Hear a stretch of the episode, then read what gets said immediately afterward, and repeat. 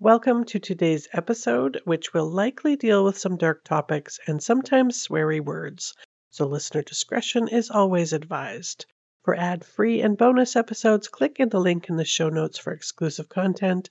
You can support the show at buymeacoffee.com or by giving me a rate, writing a review, or subscribing to future episodes. And with all my marketing blah blah blah out of the way, on with the show. The future is a hefty responsibility and not one that we take lightly. But then taking things lightly has never been what Hefty is about. That's why we've created the Hefty Renew program that turns hard to recycle plastics into valuable resources like park benches and building materials. To participate, simply fill up an orange Hefty Renew bag with accepted items, tie it up, and drop it in with your regular recycling. That's it. It's that easy. It's time to rethink recycling with Renew. Particular valued resources may vary by geography. More info available at heftyrenew.com. When you need mealtime inspiration, it's worth shopping Kroger, where you'll find over 30,000 mouthwatering choices that excite your inner foodie. And no matter what tasty choice you make, you'll enjoy our everyday low prices, plus extra ways to save, like digital coupons worth over $600 each week. You can also save up to $1 off per gallon at the pump with fuel points. More savings and more inspiring flavors make shopping Kroger worth it every time. Kroger, fresh for everyone. Fuel restrictions apply.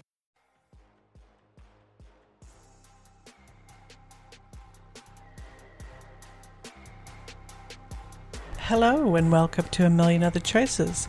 I am your host, Kim.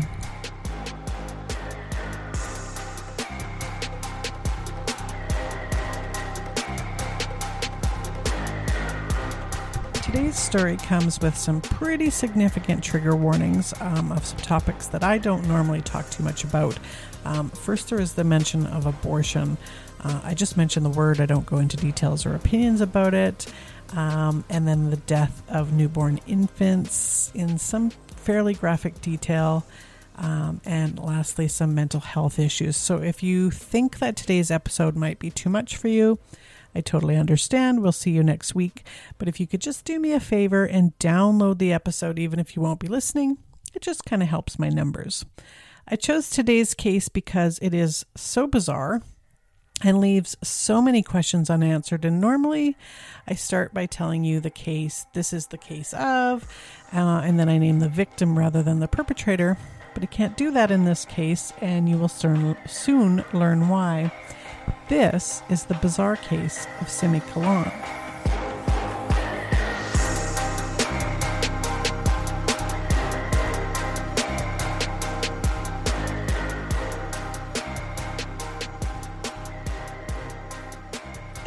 Whose full name is Harsimrat Kahlon, was born in 1982 in Chandigarh, India. She was raised in the Sikh faith, although there isn't anything in any of the sources that I read if she actually followed the religion faithfully herself. The Sikh faith is, and now this is me sort of learning as I go. So if I get anything wrong, please correct me. Uh, I am trying to learn about a lot of things here on this podcast, and I'm always happy to learn from people with experience rather than just what I read or whatever. But according to my research, Sikhism is the youngest of the major religions, only dating back to the 15th century, but is the ninth largest in the world with about 25 million followers. Somewhat unique among the world's religions, Sikhism rejects the notion that any religion, even theirs, holds a monopoly on the ultimate spiritual truth. Sikhs are loyal to one creator and live by a few basic principles to treat everyone equally, having no distinction between classes, race, or other religions, always be absorbed in meditation and prayer, make an honest income by honorable methods, share your earnings and selflessly serve others, and avoid the five sins of ego, which are, of course, pride, lust, greed, anger, and attachment. Simmi emigrated to Canada in 1999 when she was only 17, and I don't believe she moved with her parents because the sources all say that she moved to Calgary and settled in with her aunt and uncle in the neighborhood of Martindale. After finishing school, she got a job as an admin assistant or receptionist at a law firm. Now, a lot of this story is really shrouded in mystery, so I'm not sure how her relationship with her aunt and uncle actually went, but I do know that she lived a very private life Uh, she didn't share very many details of her life with anyone, uh, and later reports that her, said that her family didn't have any contact with her after she had moved out of her aunt and uncle's place into her own place. And sometime while she was in her early 20s, she met a man named Harnik Mahal, who was a long haul trucker, and they moved into a basement apartment in Falcon Ridge in the city's northeast, and then finally settled together in Taradale in 2006 when she was 24. It's actually a bit of a mystery when she started her relationship with Harnik. I'm thinking that it had to have been in early 2006 and that they moved into the place in Falcon Ridge together fairly soon after meeting and then only stayed there for a couple of months before settling in Taradale. Their relationship continued to 2009, although they did sleep in separate bedrooms. Again, there's a bit of a total mystery about that, and I'm not sure if that was due to just some snoring on someone's part or if they had started to drift apart um, and were no longer intimate or what the deal was with that but they were still living together, and there were no issues of any fighting or anything like that that I'm aware of. The only other information that I could find about Simmi was that she was an obsessive house cleaner and kept the apartment completely spotless.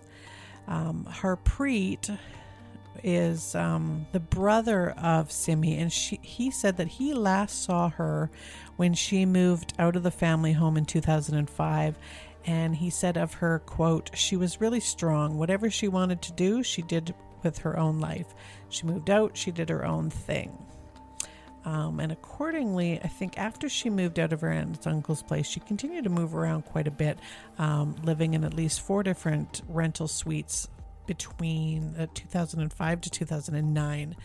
Now, because Harnik was a trucker, he would work on the road for stretches of time, sometimes being away for about a week or so. On the morning of October 4th, 2009, he arrived home from one of his work trips to a quiet house, which wasn't unusual. Simmi lived a very quiet life and wasn't, you know, and was often very quiet just in her daily activities. But on this day, the house was eerily quiet. He called to Simmi and he got no response, so he starts walking through the place and finds her in her bedroom. She's lying face down on the floor and isn't moving. He called 911 and it was the police that came, so either he knew that she was dead and beyond help, which could be the case because he had been away for a number of days and it's not clear when she actually died. Um, and there was there was blood around her body, like quite a bit of blood. So he likely suspected that she had died by suicide or possibly been injured due to some kind of maybe a stabbing. Again, there isn't a lot of details about that, and I can only infer this because it was, in fact, the police that attended the scene and not paramedics. Um, but they determined that her death was not suspicious at the time, leading the media to assume that it was suicide so at the time they didn't really report on her death. Um, but whenever somebody dies outside of a hospital setting, an autopsy is done. So her body was taken to the medical examiner's office to, know, to determine the exact cause of death. The other reason that leads me to believe that at the time that she was found, she had been dead for a while, is that when the police came, they didn't search the house and they the smell of death that was in the house wasn't something that surprised them or was noteworthy to them and was attributed to Simmi's body at the time. The next day, Harnik is kind of beside himself, not really knowing what to do, and he's standing in Simmi's bedroom grieving and just trying to decide what to do with all her belongings. So he starts to, you know, pick just pick away and kind of just look at look around and see what needs to be dealt with when he sees a suitcase inside of a garbage bag and he pulls the suitcase out of the bag a ways, and there's, well, for lack of a better description, liquidy gunk and what looks like maybe blood leaking from it. Now he knows immediately that whatever is in that suitcase, reeking to all hell, wasn't going to be good. So he called the police again, knowing that whatever they were going to find in that suitcase um, which he rightfully and fully understandably had no intentions of opening himself, was going to be something that required a medical examiner. And it was, in fact, a medical examiner that came to the house and opened the suitcase for him. No, I don't think that there's much that would shock and disgust a medical examiner in a city the size of ours, but he was shocked and disgusted when he opened the suitcase and there lay the decomposing body of a newborn baby who was still wearing a hospital ID bracelet. Obviously, Harnick was horrified at the discovery, and he told police that he he did know in the spring that Simmi had told him that she was pregnant, but you know, maybe because of their age or their financial situation, he had advised her to and they had both agreed that she would get an abortion and he thought that she had done that. So the mystery is kind of beginning here. Um, did she maybe not get an abortion and hid the pregnancy and the birth and then committed suicide over keeping the baby's body in a suitcase? Uh, it's horribly awful and strange, but things are about to get worse.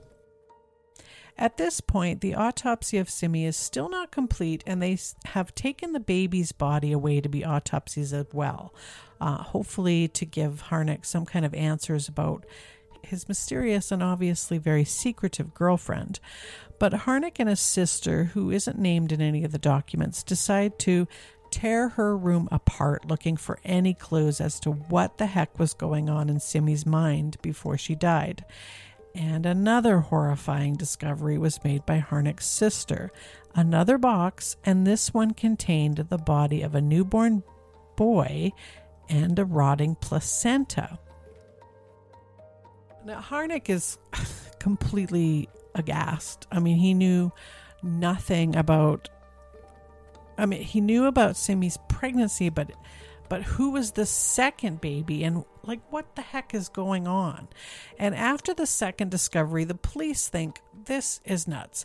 And they do a full search of the apartment, grab all the bags, boxes, suitcases, anything that you could possibly put a small body into, and take that down to the medical examiner's office to be examined. And lo and behold, the medical examiner finds a third baby, the sex of which was not revealed in yet another garbage bag.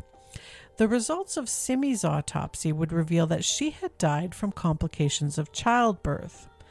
Harnick has questions. Lots of questions.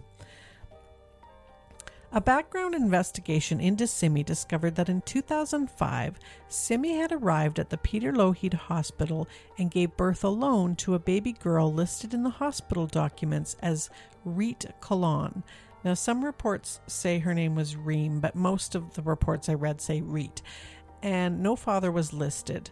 But she hadn't attended any follow up, and the baby's whereabouts after her birth were not accounted for.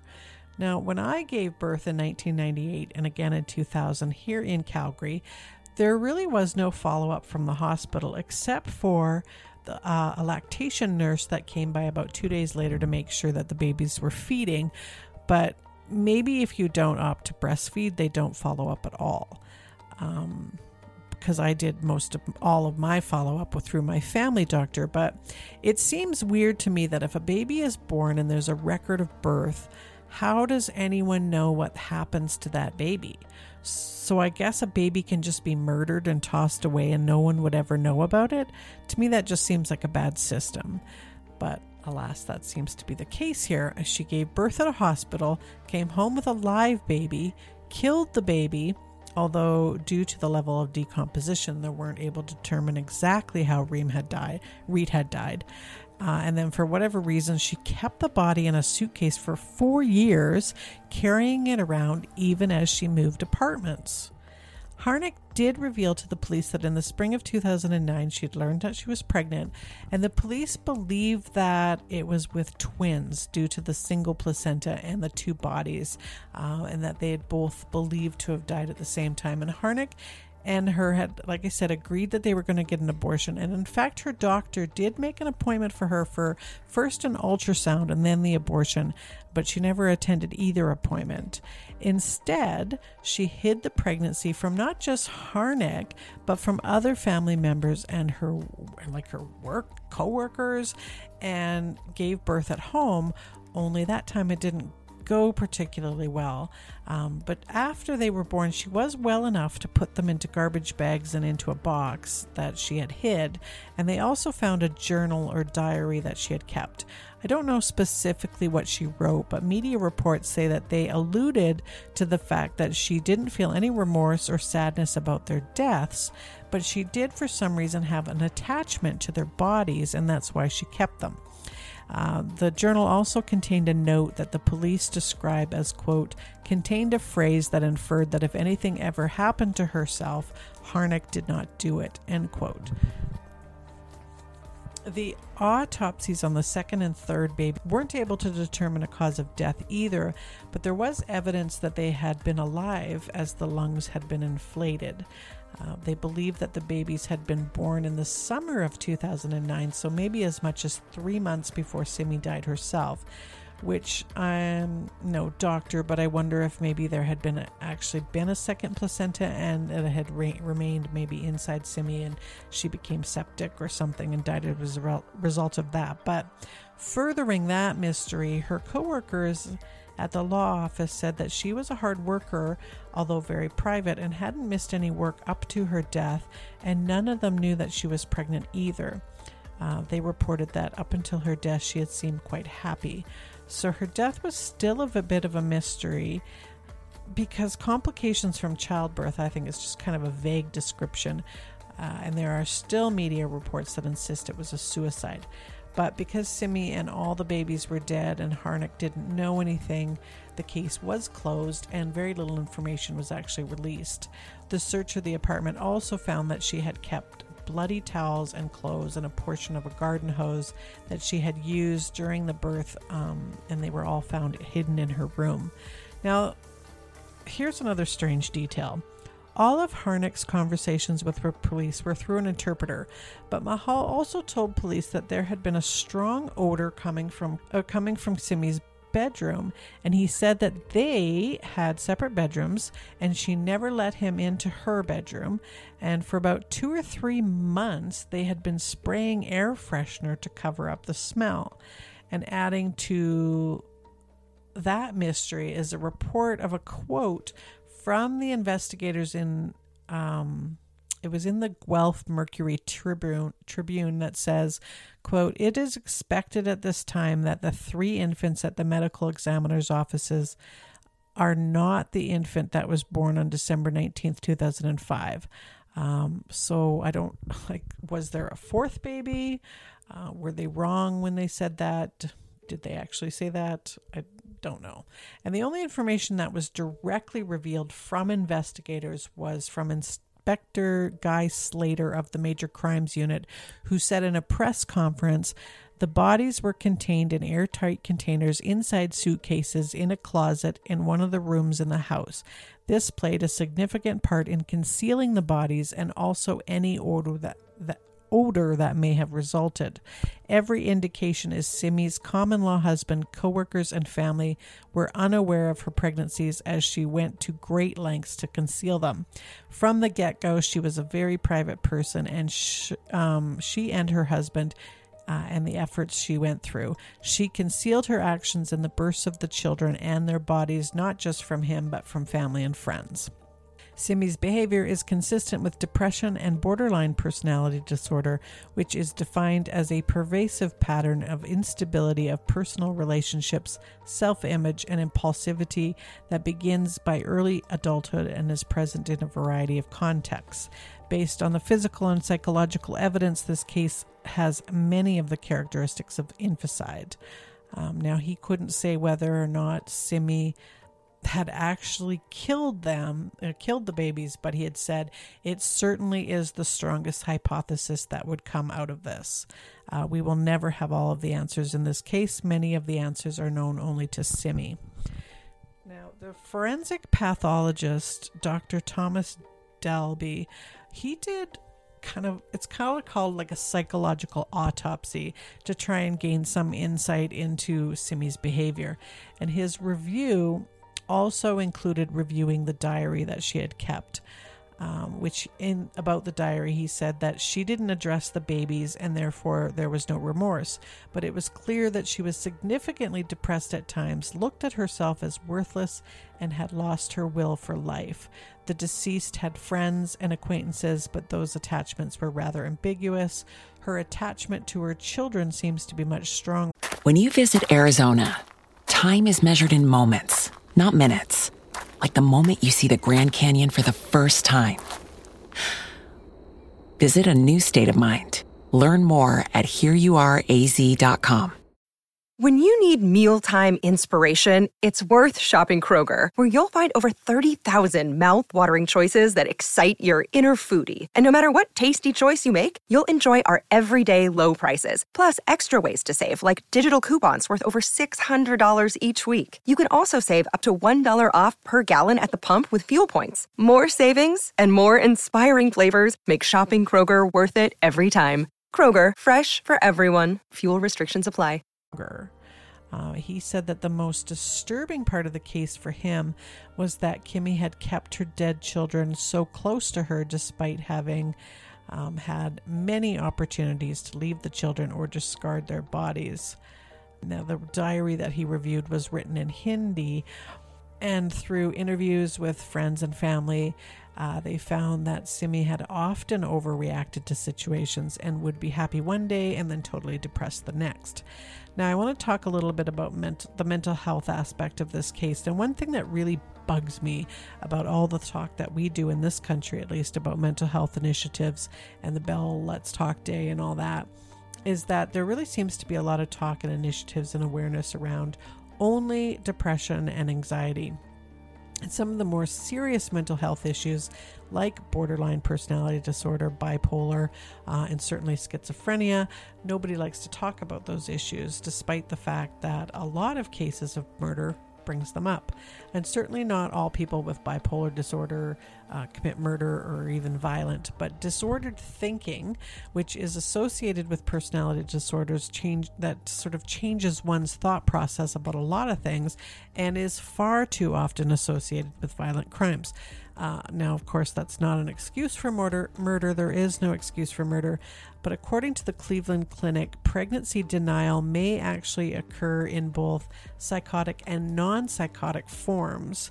Um, that in cases of non psychotic denial, which is believed to be the case of Simmi, um, there's about three different types. There's pervasive denial, that's the where the woman is not like she just doesn't even admit the existence of a pregnancy to enter her consciousness. There's affective denial, where the woman is aware that she's pregnant but unwilling to allow it to affect her feelings. Um, or to take you know any care of herself or the fetus during her pregnancy. And then persistent denial is the denial that accompanies the awareness of pregnancy in the third trimester um, where the delivery of the baby might be associated with disassociation or conversion reactions. Borderline personality disorder is a mental health condition uh, people who have its um, shortened version is BPD. They have an intense fear of an abandonment and have they really have trouble regulating their emotions, especially anger. Um, and they're also very impulsive and can have sometimes very dangerous behavior, things like reckless driving, threatening self harm. Um, and that makes it difficult for them to maintain their relationships. It's a part of a group of conditions called cluster B personality disorders, which involve dramatic and very erratic behaviors. Personality disorders are chronic and dysfunctional behavior patterns that are completely inflexible, prevalent, and lead to social issues and distress. One of the biggest problems with BPD is that many people who live with it don't even know that they have it uh, and don't even realize that there's a better way to be living their lives. Most personality disorders begin in the sort of late teen years when your personality develops is is still developing and um, so most people that are diagnosed are over the age of 18 although anyone can get borderline personality disorder it's more common if you have family history of it or if you have a history of anxiety, depression, or any eating disorders, uh, you're also at higher risk. Nearly 75% of people that are diagnosed with BPD are people females, or at least assigned female at birth. And the research shows that many men or people that are assigned male at birth are just as equally affected by it, but it's often misdiagnosed as PTSD. If you know or suspect that you may know somebody with personality disorder, you're going to normally see the following signs in that person. Definitely a fear of abandonment. It's it's very common for people with BPD to feel very uncomfortable being alone and feel very afraid of being abandoned or neglected. And so they might be the type that tracks the movements of their loved ones um, or physically tries to stop them from leaving. Uh, or they might be the type that pushes people away before they can actually be rejected. They have unstable and very intense relationships. So they, they sort of change their mind about people very abruptly. They can go from, you know, feeling like this is the best relationship and I love this person very much to like I hate them and they're they're terrible people. So their relationships, even with family members, can be very chaotic and unstable. Um, they have a very unstable self image and sense of themselves. They might dramatically or abruptly change their self image, like their own image of themselves, um, changing their goals, their opinions, careers, friends. Um, I don't know if you've ever met that type of people that just kind of bounces from one thing to another.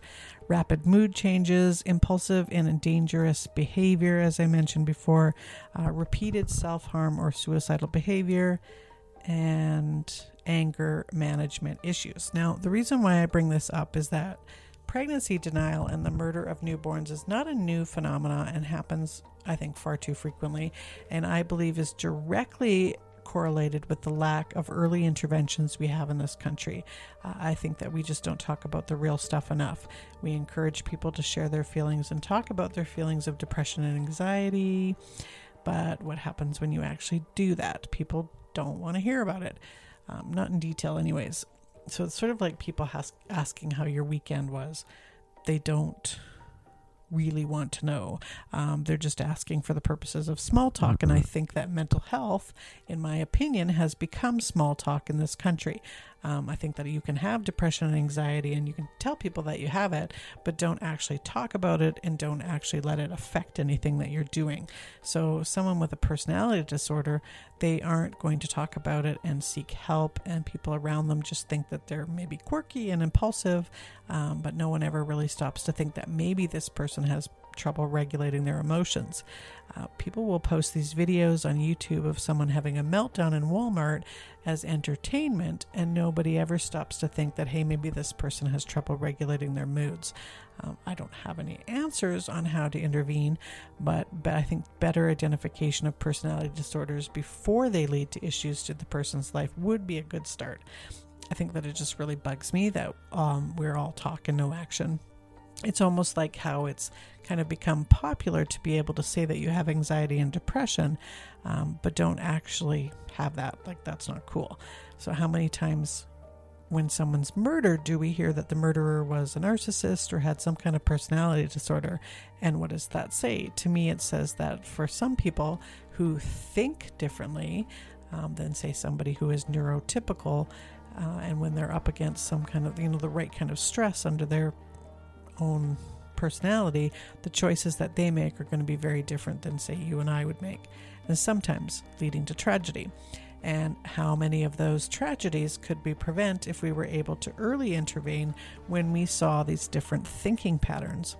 Uh, to me, that's an interesting strategy, obviously easier said than done, but I think it's food for thought. Now, just to give you an idea of how this kind of disordered thinking plays out when it comes to newborns, uh, Tanya Rodriguez of New York City was sentenced to 16 years in prison after being convicted of smothering her newborn son and then carrying his little body around in a bag while shopping around Victoria's Secret. Rodriguez was arrested at Victoria's Secrets by a security guard who at first suspected she was shoplifting. And when he, when the guard searched Rodriguez's bag, he noticed a rather foul smell and saw this tiny body of her newborn baby. In January 2016, Amber Cra- Kraker of Albany, Texas, was sentenced to life in prison after being convicted of murdering her newborn child in 2016. She killed her baby girl by stabbing her in the neck and chest. Um, Craker had originally claimed that the injuries happened after her hand had slipped while trying to cut the baby's umbilical cord. Cassandra Norwood of Athens, Georgia, was convicted in February 2008 of stabbing her newborn baby to death just minutes after she gave birth to him in her bedroom in 2012. She also reportedly told police that she stabbed the baby accidentally while trying to cut the umbilical cord. Over a 10 year period, Megan Huntsman of Pleasantville, Pleasant Grove, Utah, gave birth to six babies and asphyxiated all of them. At her sentencing, her statement to the court said, in part, In some small way, I wanted to help them avoid the terrible life I would have given them, deprived my little babies of the opportunity of life. Those babies aren't coming back, and they will never because of, and they will never because of my actions.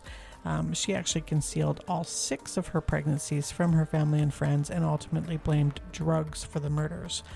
Um, and then in one of the worst cases here in Canada, Teeny Rose Steer of Kindersley, Kindersley, Saskatchewan, killed her one month old baby by throwing her against a wall when she wouldn't settle down and stop crying on September 27, 2018. She was 28 at the time, uh, and when she heard a crack as the baby hit the wall, she put the baby back into her crib and claimed that she'd found her that way.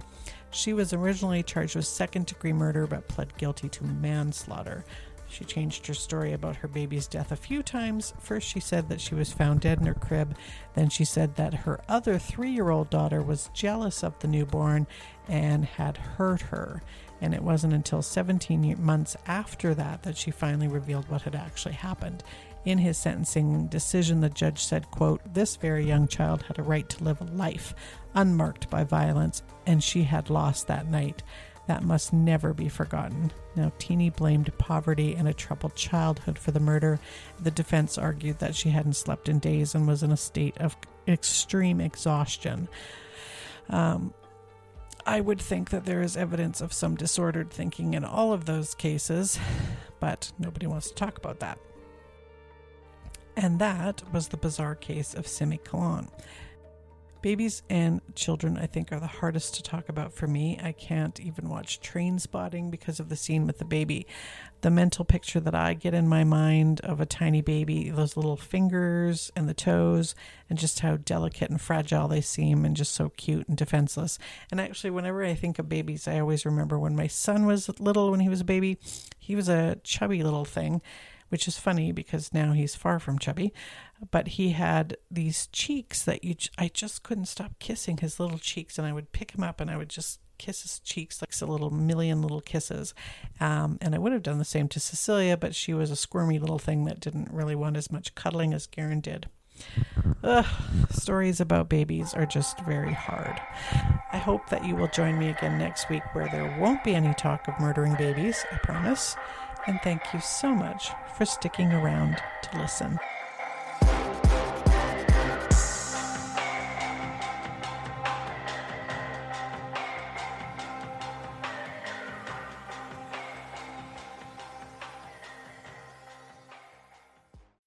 When you need mealtime inspiration, it's worth shopping Kroger, where you'll find over 30,000 mouthwatering choices that excite your inner foodie. And no matter what tasty choice you make, you'll enjoy our everyday low prices, plus extra ways to save, like digital coupons worth over $600 each week. You can also save up to $1 off per gallon at the pump with fuel points. More savings and more inspiring flavors make shopping Kroger worth it every time. Kroger, fresh for everyone. Fuel restrictions apply.